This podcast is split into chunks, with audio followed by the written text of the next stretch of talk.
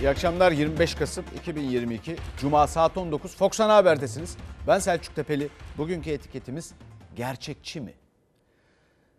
Efendim işçiye, bu ülkenin emekçisine, bu ülkenin üreten insanlarına geldiği zaman zam yapmak, yardım yapmak, bir avantaj sağlamak.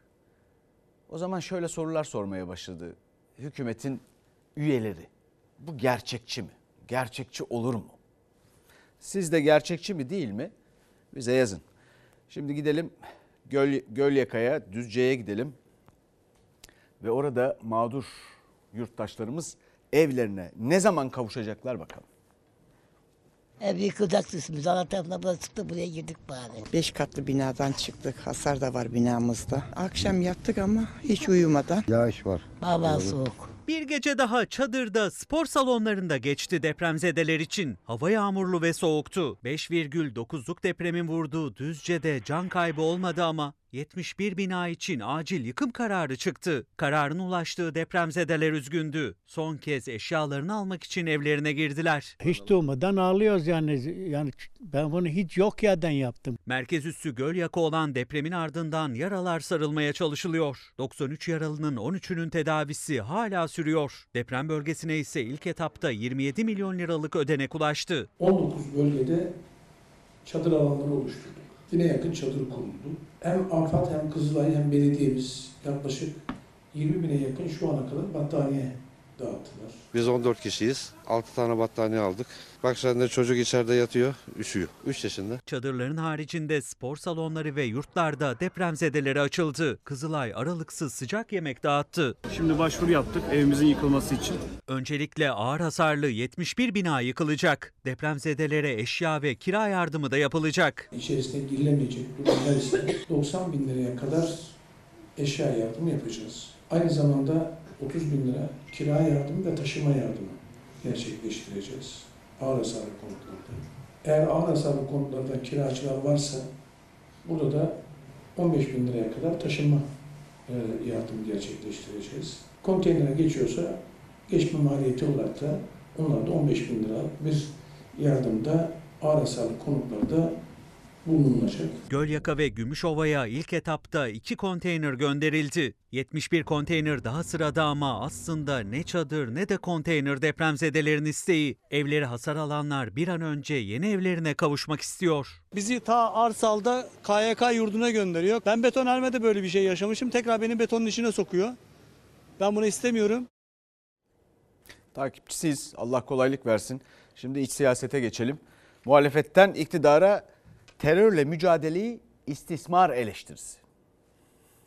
şehit edilen 3 yaşında 4 yaşındaki yavrumuzun kanını yerde bırakmayalım derken aynı zamanda sandıkta da bırakmayalım. Rezalet. Şehit yavrumuzun naaşı üzerinden siyaset çıkarmaya çalışmak çok açık vicdansızlıktır, ahlaksızlıktır. Cumhurbaşkanı Erdoğan'ın terörle mücadele üzerinden verdiği seçim mesajı muhalefeti öfkelendirdi. Kadın ve çocuk katili bu terör örgütüyle omuz omuza dirsek dirseğe dolaşanlara 2023 bir ders yılı olacaktır. Milletimiz o için İmralı'dan mektup dilenenin kim olduğunu, devletin televizyonda terörist başının kardeşini kimin çıkardığını unutmadı. Bunları yapanın siyasi omurgası lades kemiğinden farksızdır. Parlamentoya öyle veya böyle girip ondan sonra teröristlerle Kandil'de dağlarda dolaşanlar bu milletin oylarının temsilcisi olamaz. AK Parti'nin anayasa değişikliği için görüşüp destek istediği HDP'yi de yine çok sert sözlerle hedef aldı Cumhurbaşkanı.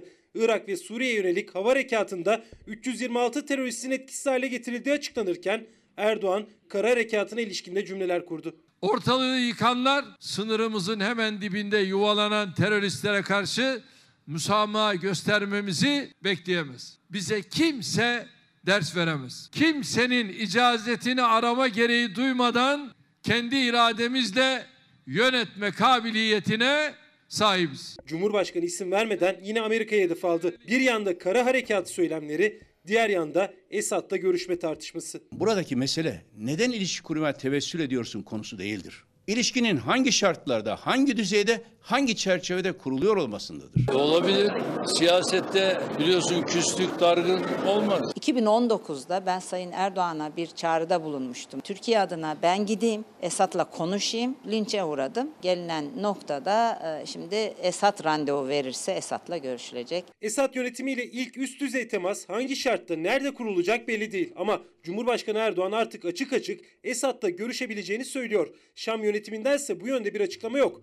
Muhalefet ise Esad'la görüşülmesine karşı çıkmıyor ama 11 yıllık Suriye politikasının hesabı verilmeli diyor. Elbette hem Esad'la hem Avrupa Birliği ülkeleriyle hem Amerika ile hem Rusya ile Türkiye'deki sığınmacı meselesinin çözümü için birlikte davranmak gerekir. Efendim aynı zamanda o çocuğumuzun kanını yerde bırakmayalım. Aynı zamanda sandıkta da bırakmayalım sözü çok acayip bir sözdür. Yani gerçekten gerçekten üzerinde dikkatle durulması gerekiyor. Bir yandan da parlamentoya öyle veya böyle girip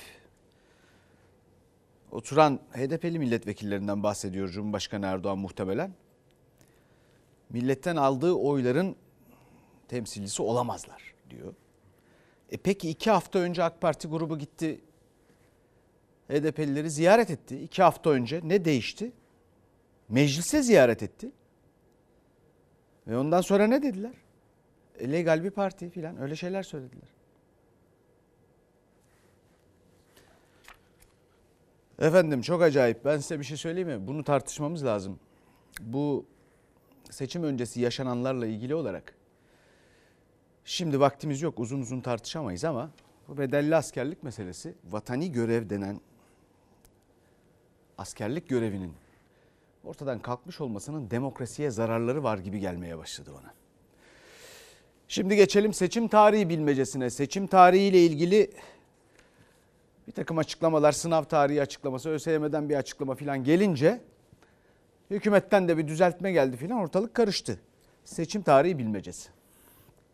Seçimler yasa çerçevesinde 18 Haziran Seçimin kanunen ne zaman yapılacağı belli. Siz geliyorsunuz bu tarihe üniversite sınavını koyuyorsunuz. YKS 17-18 Haziran tarihlerinde yapılacağına ve aynı gün seçim olmayacağına göre genel seçimi ne zaman yapmayı planladıklarını açıklamak Cumhur Koalisyonu'na düşer. Ancak kararı meclis vereceğini sakın unutmayın. ÖSYM YKS için 17-18 Haziran 2023 tarihlerini duyurdu. 18 Haziran aynı zamanda Cumhurbaşkanlığı ve genel seçimlerin yapılacağı yasal tarih. ÖSYM'nin hazırladığı sınav takvimi seçim erkene mi çekiliyor tartışmaları başlatınca ÖSYM açıklamasını geri çekti. Bakıyorlar bir hesap kitap olmadığı görülüyor. Seçimi kaybetme konusundaki inançlarının pekişmesi e, olarak tarifleyebilirim. Bu hükümetin artık ülkeyi yönetme kabiliyetinin kalmadığını, devlette ciddi bir yönetim krizi yaşandığını biz uzun zamandır söylüyoruz. 7 ay sonra seçim var. Cumhurbaşkanı iki hafta önce seçim tarihini böyle açıkladı. Hesaplamaya göre Haziran ayına denk geliyor ama uzun zamandır kulislerde seçimin Mayıs ayına çekilebileceği konuşuluyor. Hatta iktidarın maaş zamları, EYT ve 3600 düzenlemesiyle Mart ya da Nisan ayında bile seçime gitmek isteyebileceği ÖSYM de Yüksek Öğretim Kurumları sınavının yasal seçim tarihi olan 18 Haziran'da yapılacağını açıklayınca seçim tarihi tartışması yeniden gündeme geldi. YKS tarihi prensip olarak seçim takvimiyle sınav takvimi üst üste gelmez. Bununla ilgili ÖSYM bir çalışma yapıyor. Yakın zamanda kamuoyuyla paylaşır. AK Parti'den gelen bu açıklama sonrası ÖSYM sınav takvimini geri çekti. Seçim tarihi bilmecesine milyonlarca öğrenciyi ilgilendiren sınav tarihi de eklendi. Kazanacak bir adayla yola çıkmamız gerekti. Herhalde 6 parti bir araya gelip de kazanmayacak aday belirlemez. Ama kazanacak aday deyip de parmağımızla kimseyi işaret etmiyoruz. Kimseyi de saf dışı bırakmıyoruz. Tayyip Bey'in en çok görmek istediği aday kim? Konuşmalarından çıkardığımız Sayın Kılıçdaroğlu'nun karşısında görmek istiyor. İktidar cenahının kulisi en çok görmek istediği adayı en çok görmek istediği şekilde böyle karşısında muhatap görmek istiyor. Daha önce Kılıçdaroğlu'nun olası adaylığında kazanacağına dair endişemiz var açıklaması yapan İyi Partili Yavuz Ağralioğlu Karar TV'de yine tartışma yaratacak cümleler kurdu. Erdoğan karşısında Kılıçdaroğlu'nu istiyor diyerek. Halbuki ben kaybetme korkusunu dillendiriyorum. Diyorum ki acaba bu seçmen isteksizliğini göz ardı etmesek mi yani? Bunu gör, görmemiz lazım. ÖSYM iktidarın seçim hesaplarını trollemiş oldu böylece ya. Efendim şimdi seçim satı mailinde bir takım gerginlikler de yaşanıyor. Zafer Partisi Genel Başkanı Ümit Özdağ ile Cumhurbaşkanı ve AK Parti Genel Başkanı Erdoğan arasında bir karkamış gerginliği sürüyor. Devletimizin yanındayız. Sayın Başkan. Bugün de devletin iki saat yanındayız. Bak, iki, ben Yarın da hemşireyi yanında- ambulansa koydum. yanındayız. Siyasete katmayın. 5 yaşındaki çocuğu siyasete katmayın. 2-3 tane provokatörle rezil Suriye politikanızı burada insanların ölmesini örtemezsiniz. Zafer Partisi Genel Başkanı Ümit Özdağ'ın Karkamış ziyaretinde yaşananlar Cumhurbaşkanı Erdoğan'ın gündemindeydi. Particiklerden bir tanesi. Karkamış'a geçmiş. Karkamış'ta mülteci kardeşlerimizle ilgili birkaç laf etmeye kalkınca kovdular. Daha dur bu iyi günleriniz. Sen particik dediğine göre önüne gelen anketlerde Zafer Partisi'nin gelmiş olduğu noktanın seni epey ürküttüğünü görüyoruz. Başın sağ olsun kardeşim. Başın sağ olsun. Başın sağ olsun. Terör örgütünün saldırısı sonrası Karkamış şehitlerinin acılı ailelerini ziyaret etti Zafer Partisi lideri. İktidarın Suriye politikasını eleştirirken bir anda sesler yükseldi.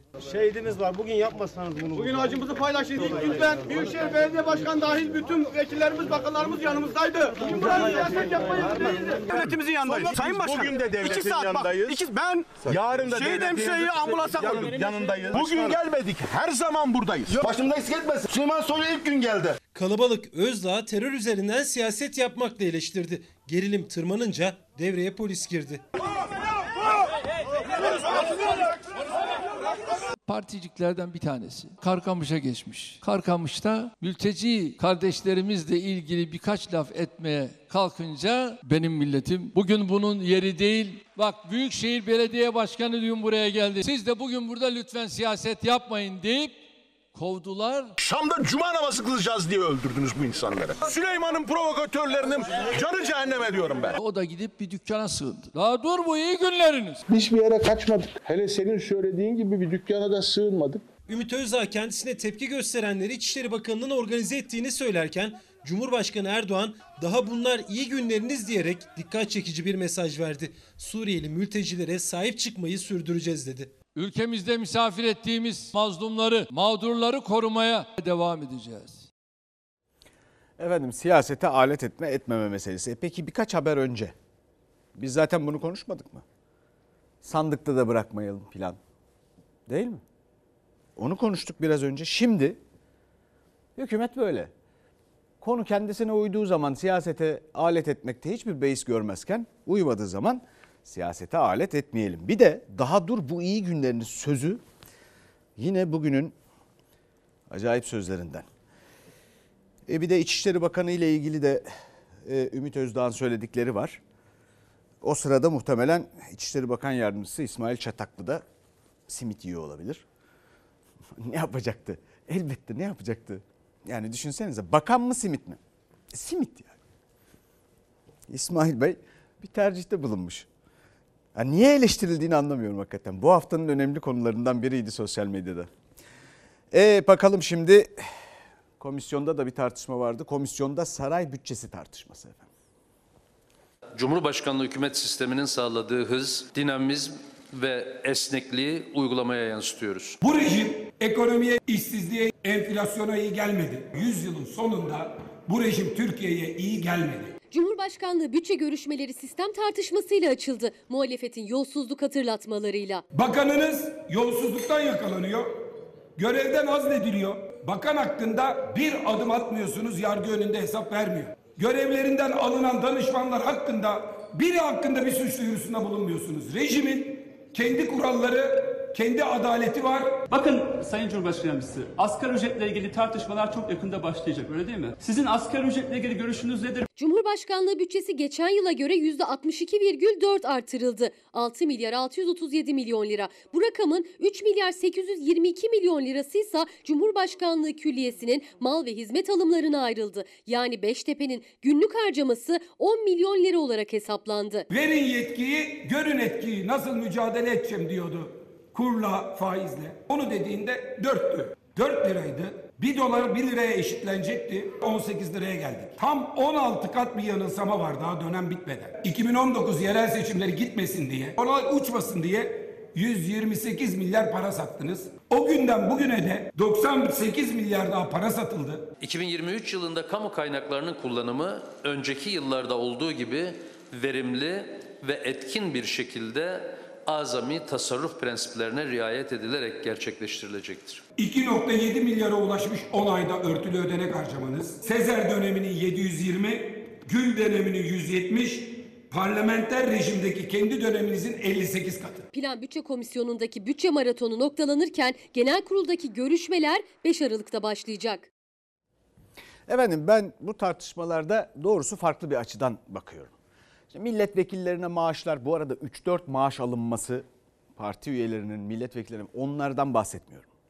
Ama milletvekilinin maaşının yüksek olması ya da efendim işte saray bütçesi, Cumhurbaşkanlığı sarayı bütçesi filan. Ya burası bu ülke büyük ülke. Bunları dertlenecek e, kadar küçük bir ülke değiliz biz. Fakat peki buradan ne iş çıkıyor? Memlekete faydalı insanların buna bakıp canını sıkmamasını sağlayacak bir iş, bir fayda çıkıyor mu oradan? İşte öyle bir iş çıkmıyor pek. Sıkıntı orada. O yüzden de herkesin gözü ondan sonra bu masraflara dönüyor. Ve vatandaşın faizine gelelim şimdi. Faizleri indiriyor Merkez Bankası ama vatandaşın faizinde indirim yok. Tüketicide toplam boşluk 1 trilyon lira. Tehlikeli bir gelişme. Bu borcun %59'u ihtiyaç kredisi. Yani kişi geçinemediği için borç buluyor.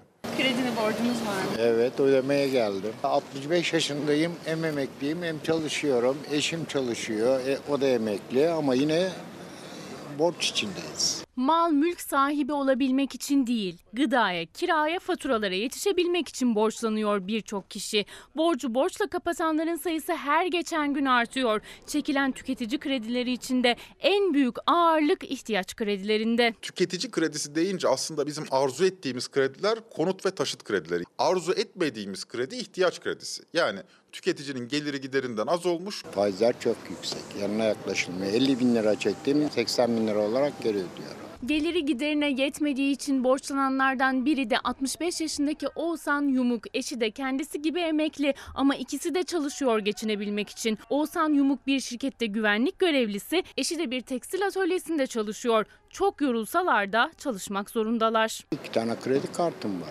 Mecbur ister istemez yani yetmiyor. E, alışverişimize Kredi gibi kartla alışveriş de katlandı çünkü nakdi olmayan banka kartlarına yüklendi. Kartla Ekim ayında yapılan toplam ödeme tutarı bir önceki yılın aynı dönemine göre %129 arttı.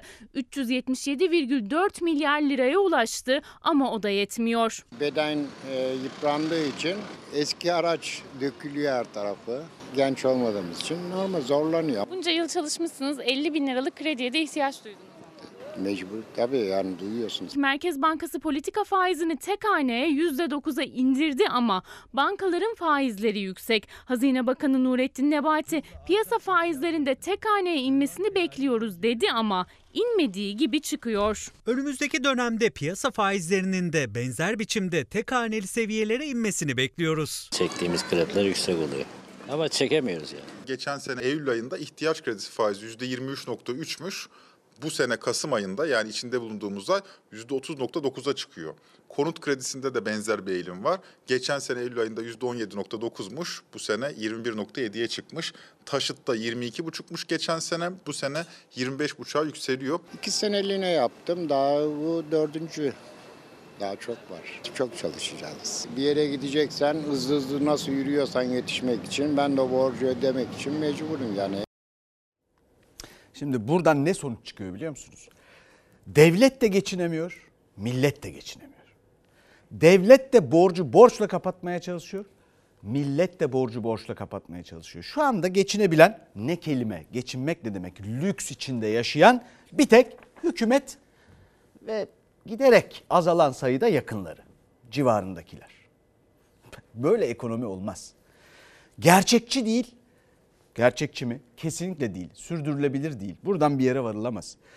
Efendim bu arada tabii pek çok beklentisi var vatandaşlarımızın. Başta EYT olmak üzere. Yalnız Çalışma Bakanı EYT ve asgari ücrette kafaları biraz karıştırdı.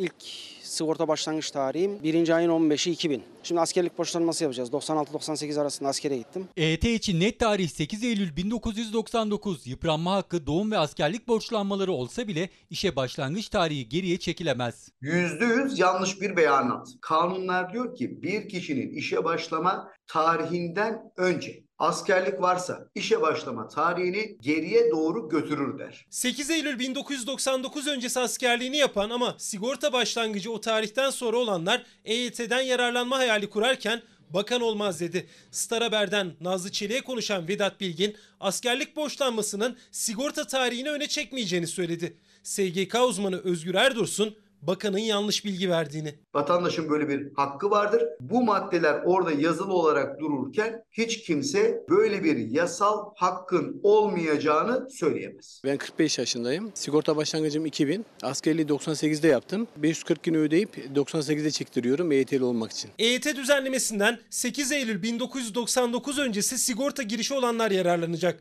Ancak o tarihten önce askerlik yapmış, sigortası sonradan başlamış kişiler de askerlik borçlanmasıyla sigorta girişini 99 öncesine aldırabiliyor.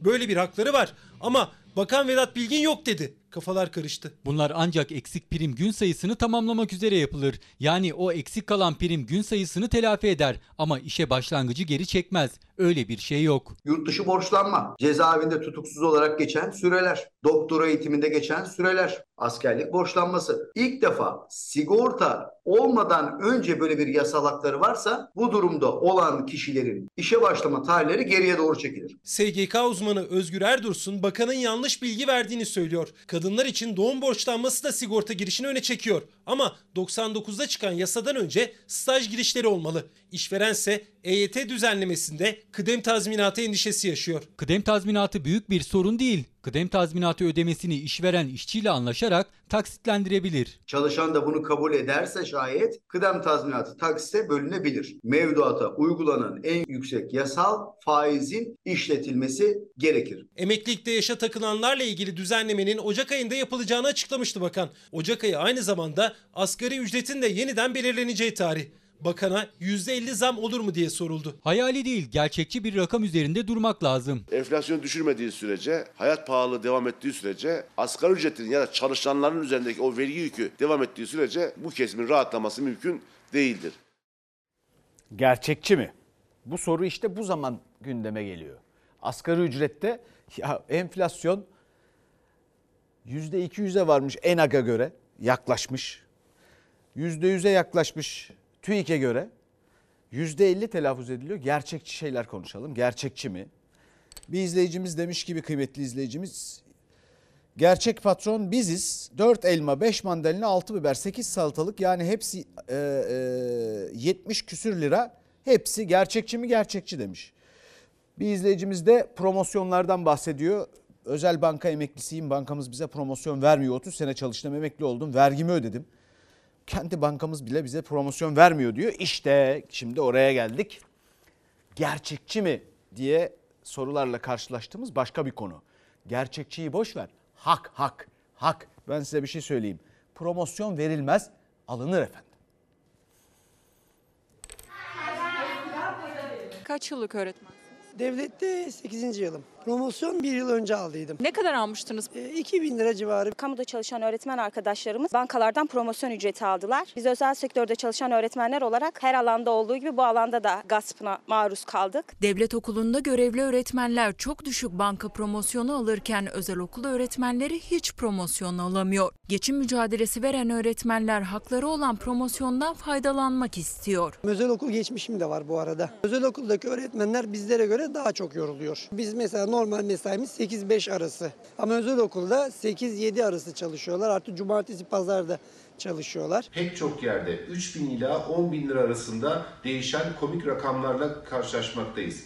Tarihi kar rekorları kıran bankaların kamu çalışanlarının sırtından kazandığı milyarlar karşısında ezilenlerin yine çalışanlar olduğunu görmekteyiz. Kamuda çalışan öğretmenler 3 yıl için 3 bin lira ile 10 bin lira arasında banka promosyonu alıyor. Yani o para enflasyon karşısında hiçbir dertlerine ilaç olmuyor. Öğretmenler en azından kendilerine nefes aldıracak banka promosyonu istiyor. Bizler özel sektör çalışan öğretmenleri olarak çok ciddi sıkıntılarla boğuşuyoruz. Bu sıkıntıların başında da ne yazık ki maaşlarımız geliyor. Bu maaşlarla geçinmemiz çok zor. Kamuda çalışan meslektaşlarımız maaşlarını aldıkları bankadan promosyon alabiliyorlar. Ancak bizim böyle bir hakkımız yok. Şu anki yasal düzenlemeye göre özel sektöre çalışanlar alamıyorlar. Bizler Milli Eğitim Bakanlığı'nda özel öğretim kurumları kanuna göre personel olarak görünüyoruz. İşverenler mevcut yasayı gerekçe göstererek bu hakkımızı vermiyorlar. İş kaygısı, geleceksizlik içerisinde çalışıyoruz. Düşük ücretleri, asgari ücretler üzerinden çalışıyoruz. İş kanununa göre biz bir öğretmen olarak değil, işçi olarak değerlendiriliyoruz. Promosyon ücreti ödenmiyor. Özel okullar bankalarla yaptıkları anlaşmalarla çalıştırdıkları her öğretmen için promosyon alırken bunu öğretmenlerle paylaşmıyor özel sektör öğretmenleri sendikasına göre. Düşük maaşla geçinmeye çalışan özel sektör öğretmenleri promosyon hakkından faydalanmak istiyor. Zaten bankalar bunu e, işverenlere yani patronlara ödüyor. Patronlar bu ücreti bize ödemeyip ceplerine indiriyorlar. E, Ama bu ücret hiçbir şekilde e, özel kurumda çalışan hiçbir çalışana ödenmiyor. Bizler zaten çok düşük ücretlere çalıştırılıyoruz. Yetkililere sesleniyoruz. Bir an önce acil bir şekilde bununla ilgili yasal bir düzenleme getirilmesini talep ediyoruz. Kıymetli kardeşime ka- ekleyecek hiçbir şeyim yoktur. 10 numara anlattı. Bunun bir yasal düzenlemeyle güvence altına alınması lazım. Ya muhalefette daha getirmedi. Anlamadım meclise. Ya getirin bir şunu. Bu promosyon özel sektörde de özel sektördeki öğretmene hiç verilmiyor. Özel sektörde bankacılara verilmiyor. Birçok birçok şirket öyle istisnai küçücük örnekler dışında hiç kimse vermiyor. Şuna güvence getirilmeli. Peki öğrencinin promosyonu da yok tabii. Ne yapacak? yani öğrencinin açlıkla sınavı efendim. Dün tek öğün yedim. Önceki gün de tek öğün yedim. Ekonomik durumlardan dolayı pek iyi beslenemiyoruz. Yiyebildiğim en lüks şey tavuk resmen ya da yemekhanede çıkan köfte. Gıda her türlü imkansız hale geldi. Çoğunlukla öğünü atlamamız gerekiyor. Aslında milyonlarcası aynı durumda. Evinden ayrı bir şehirde okumaya çalışan üniversite öğrencilerinin en büyük sorunu beslenme. Genel olarak yüksek karbonhidratlı ürünler, makarna, pirinç, bulgur. Kahvaltı da pek fazla edemiyoruz çünkü çok pahalı. Sağlıklı besin en azından almam gereken miktarda besinleri aldığımı düşünmüyorum kesinlikle. Sadece makarna, pilav, tavuktur, ettir bunlar gerçekten öğrenci bütçesi için oldukça yüksek şeyler. Öğün tabii ki atlıyoruz. E, Yeteri kadar beslenemiyoruz. Kahvaltılara genelde atlıyorum. Akşam yemeğini de atladığım zamanlar oluyor. Tavuk, kırmızı et, balık gibi protein ürünlerine zaten erişemiyorlar. Peynir etten pahalı. Okul yemekhanesinde öğlen çıkan yemek tek sağlıklı denilebilecek öğünleri. Bir öğün yiyip biraz da atıştırmalı kalınca gün içinde harcadığım paraya bakıyorum. Sonraki öğünü alamıyorum. Benim kiram 1000 lira. Arkadaşlar 500-500 ödüyoruz o şekilde. Faturalar zaten 500 lira ile 300 lira arasında gelebiliyor doğalgaz özellikle. Elektrik 200 lira geliyor. Su da 150 lira kadar geliyor ve bunların toplamı devletin verdiği 1200 liralık bursun yanında hiçbir şey olarak kalıyor. 850 lira kredi alıyorum. Ben direkt o krediyi her şeye getirmeye çalışıyorum bir ay içerisinde. Ailem yurt paramı veriyorlar. Yurt kira parası, elektrik, doğalgaz, su faturaları ya da beslenme değil tek ihtiyaç kalemleri. Okumak için kitap, dersler, sınavlar için fotokopi, kırtasiye giderleri de var. Bir kitap olmuş 300-400 lira. Yani korkunç mecbur gidip hani çakmasını almak zorunda kalıyoruz. Yakın zamanda ben 4 sayfalık fotokopi çektirdim. 3,5 lira mı ne verdim ya? Bu çok trajikomik bir tablo. 15 kuruşa çektirdiğim zamanlardan bir anda buraya karşı sıçraması çok saçma. Hayatlarının en güzel çağında üniversite öğrencilerinin yaşamı. Çaresizlik. Yani e, tarifi en iyi bu olur çaresizlik. Şimdi bakalım şehir hastaneleri. Bu şehir hastaneleri için boşaltılan asırlık hastaneler neredeyse. Bunların sebebi ne? Niye böyle oluyor? Şehir hastanelerine garanti itirafı. Şehir hastanelerinde herhangi bir garanti söz konusu değildir. Garanti olarak ödenen tek bedel kira bedelidir. Yani kullanım bedelidir. Şehir hastanelerinin bunun dışında aldığı 19 hizmet bedeli var. Özel şirketlerin işlettiği şehir hastaneleri için garanti ödemesi yok dedikten sonra kira ve 19 kalemde hizmet bedeli garantisi olduğunu açıkladı Sağlık Bakanı Fahrettin Koca. Garantili hizmetlerden biri de görüntüleme. MR'dan bahsedelim. %40 indirimle alıyoruz.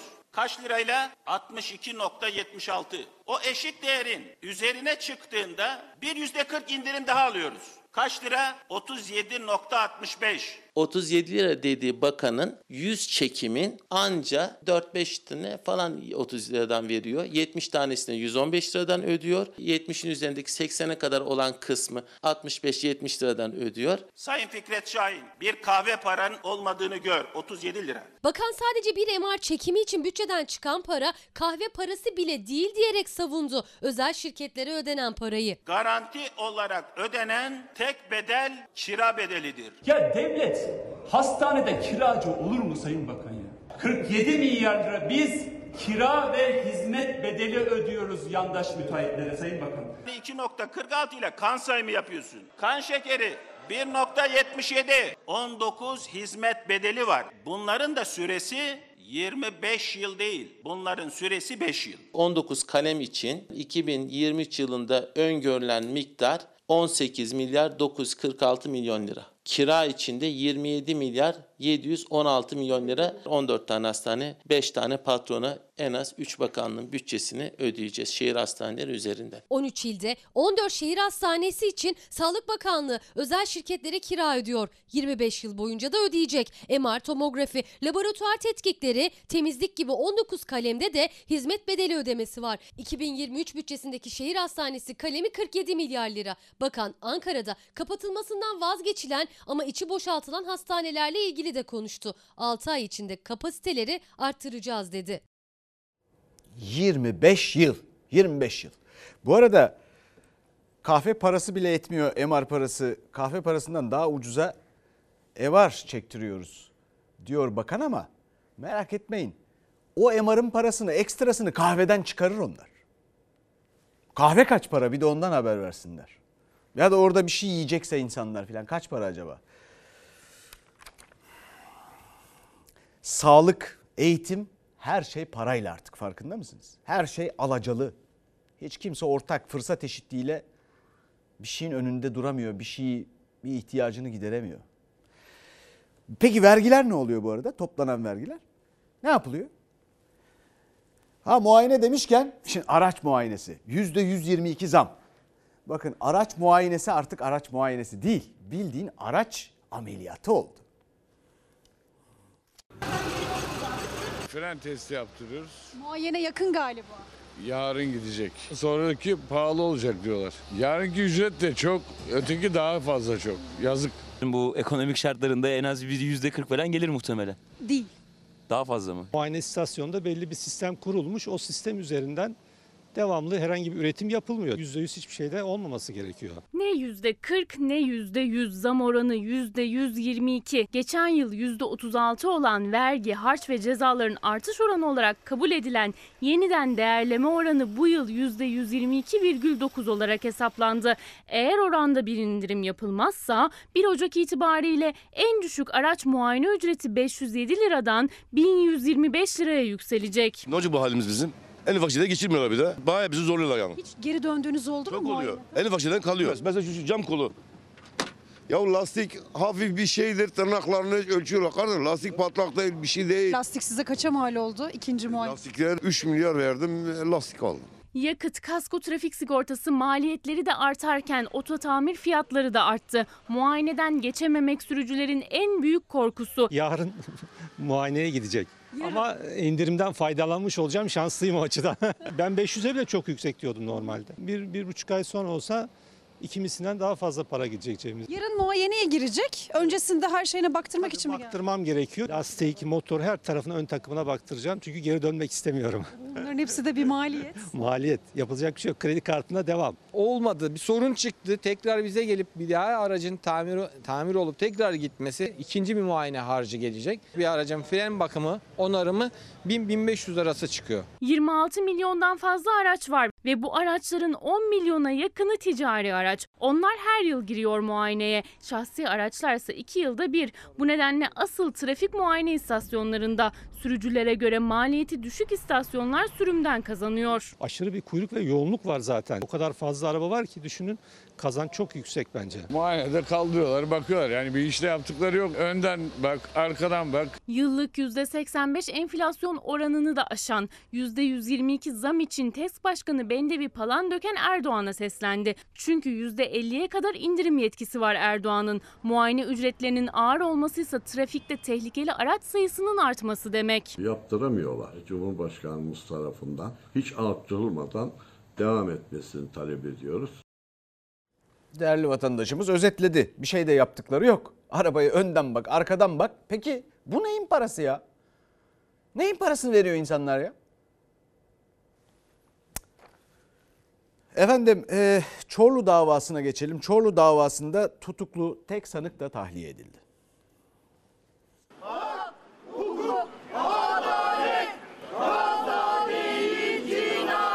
5 yıldır bizim evlatlarımız toprak aldı. Bir ay 14 gün kadar bir süre tek tutuklu sanığı içeride tutmayı başarabildiler. Nasıl çıkartacaklarını şaşırdılar ve çıkarttılar.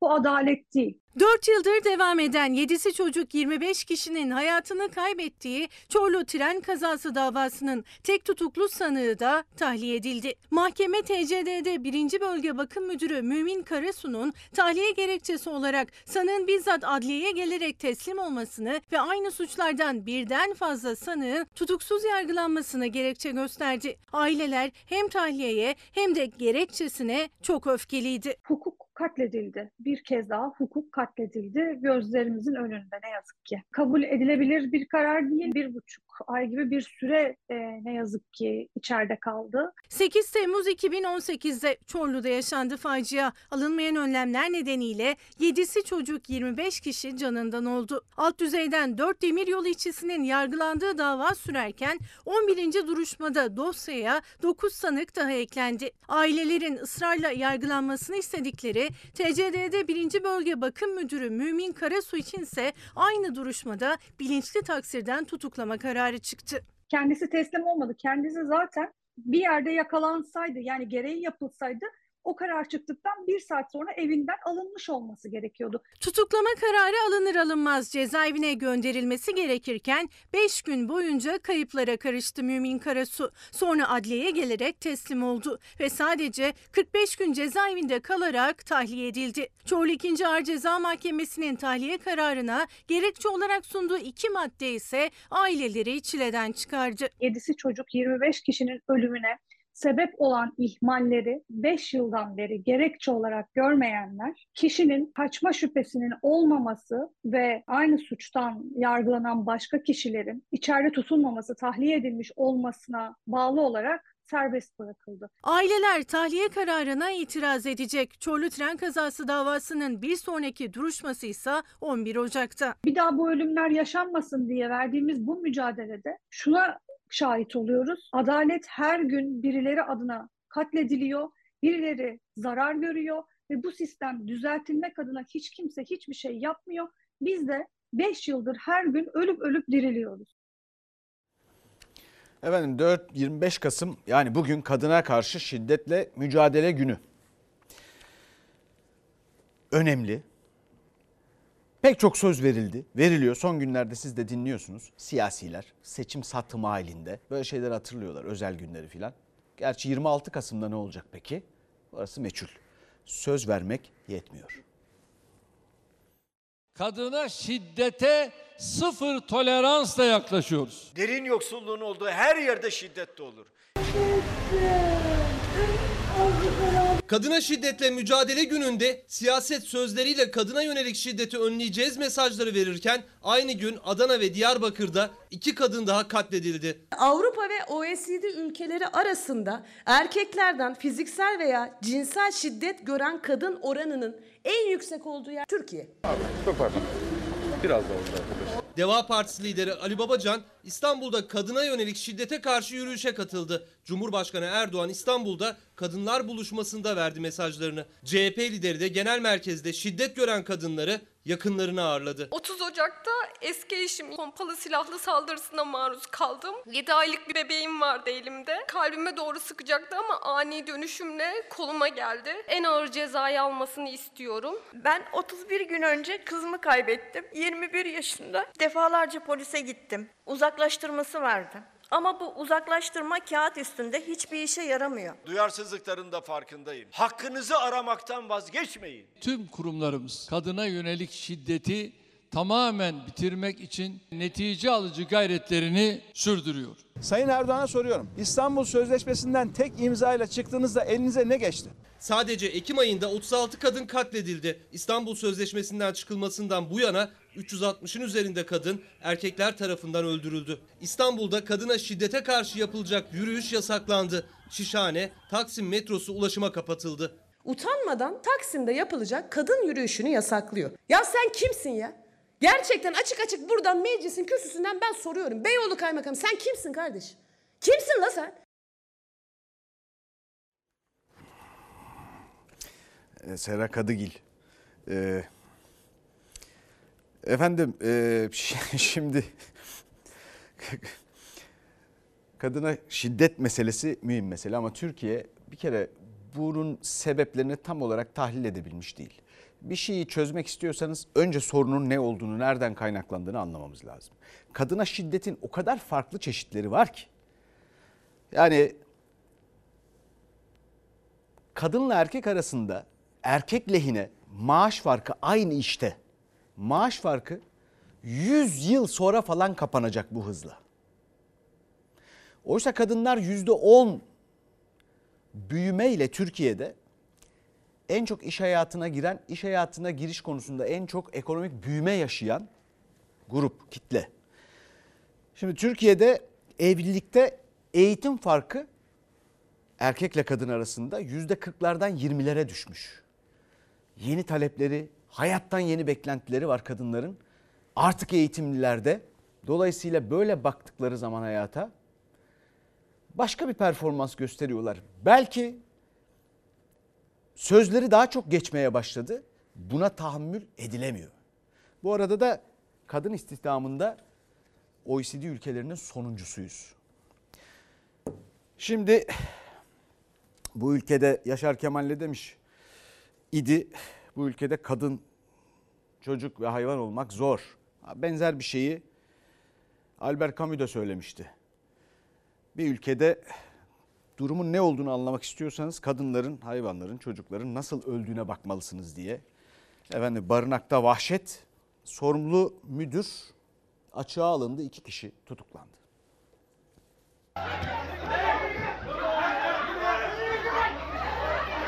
Canlarımızın katledilmesinin lütfen hesabı sorulsun. Sadece 2-3 personel değil. Barınakta bir köpeğin acımasızca katledildiği görüntüler Türkiye'yi ayağa kaldırdı. İki kişi tutuklandı. Bir sorumlu müdür açığa alındı. Hayvanlar adeta lüks hapishanelerde modernize edilmiş bir ülkenin içerisinde şiddete uğrayan tutsaklara dönüşmüş durumda. Cumhurbaşkanı Erdoğan 19 Kasım günü o barınaktan övgüyle söz etmiş, örnek göstermişti. Ancak Konya Büyükşehir Belediyesi'ne ait hayvan rehabilitasyon merkezinde kaydedilen 10 gün öncesine ait bir görüntü yayıldı sosyal medyada. Lütfen bu masumların sesini her yere duyurun. O görüntüde bir köpek görevliler tarafından kürekle vahşice katlediliyordu. Soruşturma açıldı. Hayvan Sağlığı Şube Müdürü YK açığa alındı. Köpeğe eziyet eden iki çalışan tutuklandı. Olay sırasında şiddete göz yuman çalışanların da iş akitleri feshedildi. Cumhuriyet Savcılığı konuya el koydu. Yukarıda araştırma yapılıyor bekleyin. Vahşeti Cumhurbaşkanı Erdoğan'ın eşi Emine Erdoğan da kınadı. Cezasız kalmayacağına inanıyorum dedi. Hayvanseverlerse olayın ardından barınağa gitti. Yaşanan gerginliğin sonrasında içeri girdiler. Yaralı bazı köpekleri alıp dışarı çıkardılar. Şimdi bakalım indirim izdihamına.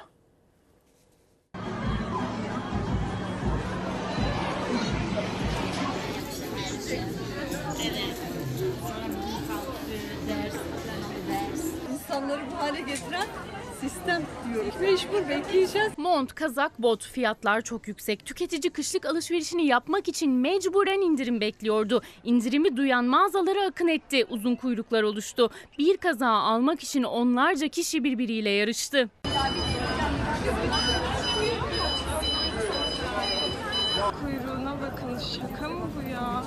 Normalde fiyatlar o kadar yüksek ki özellikle de mont, mont ve kışlık giysiler için tüketiciler indirim gününü bekliyordu. O günde gelince mağazalar sabahtan akşama kadar doldu taştı işte böyle. Gün içinde her saatte kuyruk kapının dışına kadar çıkıyor. İstanbul'da, İzmir'de, her ilde birçok alışveriş merkezinde mağazalarda manzara aynıydı.